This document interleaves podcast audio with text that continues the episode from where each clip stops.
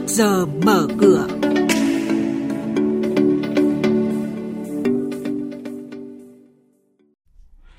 Thưa quý vị, thưa các bạn, năm 2018 thì doanh nghiệp thu quảng cáo số tại Việt Nam đã cắn mốc con số 663 triệu đô la Mỹ.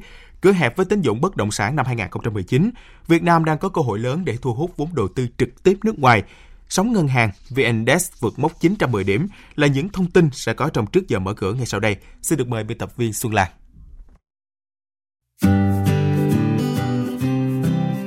Quý vị và các bạn, theo công bố trên trang statista.com, năm 2018, doanh nghiệp thu quảng cáo số 1 tại Việt Nam ước đạt 663 triệu đô la Mỹ, đứng thứ 35 thế giới với thị phần chủ yếu qua các công cụ quảng cáo, qua mạng xã hội khoảng 557 triệu đô la.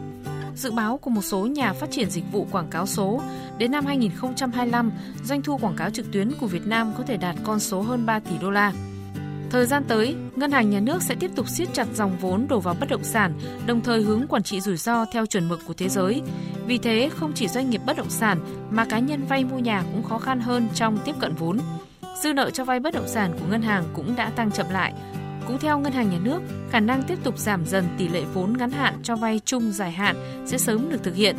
Theo đó, tỷ lệ vốn ngắn hạn cho vay chung giải hạn có thể giảm từ 40% năm 2019 xuống còn 35% từ đầu năm 2020 và tiến tới tỷ lệ 30% trong thời gian sau đó.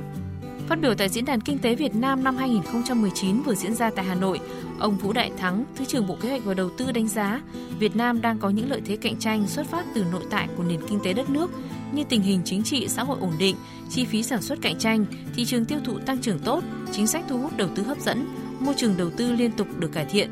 Đặc biệt, chính phủ, các bộ, ban ngành địa phương đang rất quyết liệt trong cải cách, cắt giảm thủ tục hành chính nói chung và thủ tục đầu tư nói riêng theo hướng đơn giản, minh bạch hơn.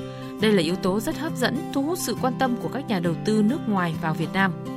Năm 2019 này, Tập đoàn Công nghiệp Cao su Việt Nam mã chứng khoán là VRG đặt kế hoạch lãi trước thuế 4.800 tỷ đồng.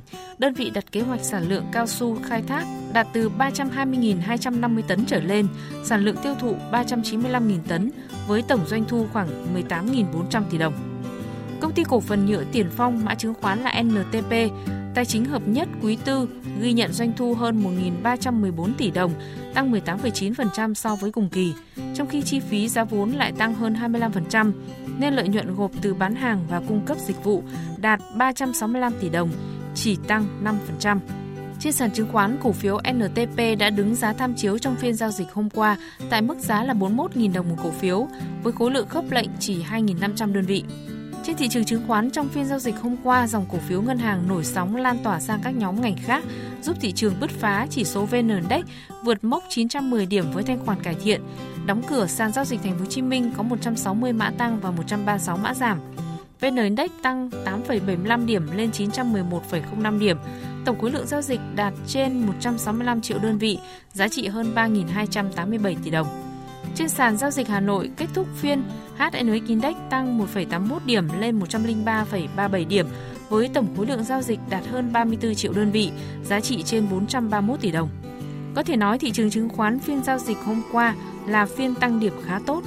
Chuyên gia chứng khoán Lê Ngọc Nam, Phó trưởng phòng phân tích và tư vấn đầu tư, công ty chứng khoán Tân Việt cho biết. Tôi cho rằng quãng thời gian này là cái quãng thời gian các nhà đầu tư có tâm lý rất là cầm chừng. Do đó thì ờ, thị trường sẽ vẫn ờ, giao dịch xung quanh ở khoảng từ ờ, 920 điểm. Và thanh khoản có thể tốt hơn một hai tuần vừa rồi.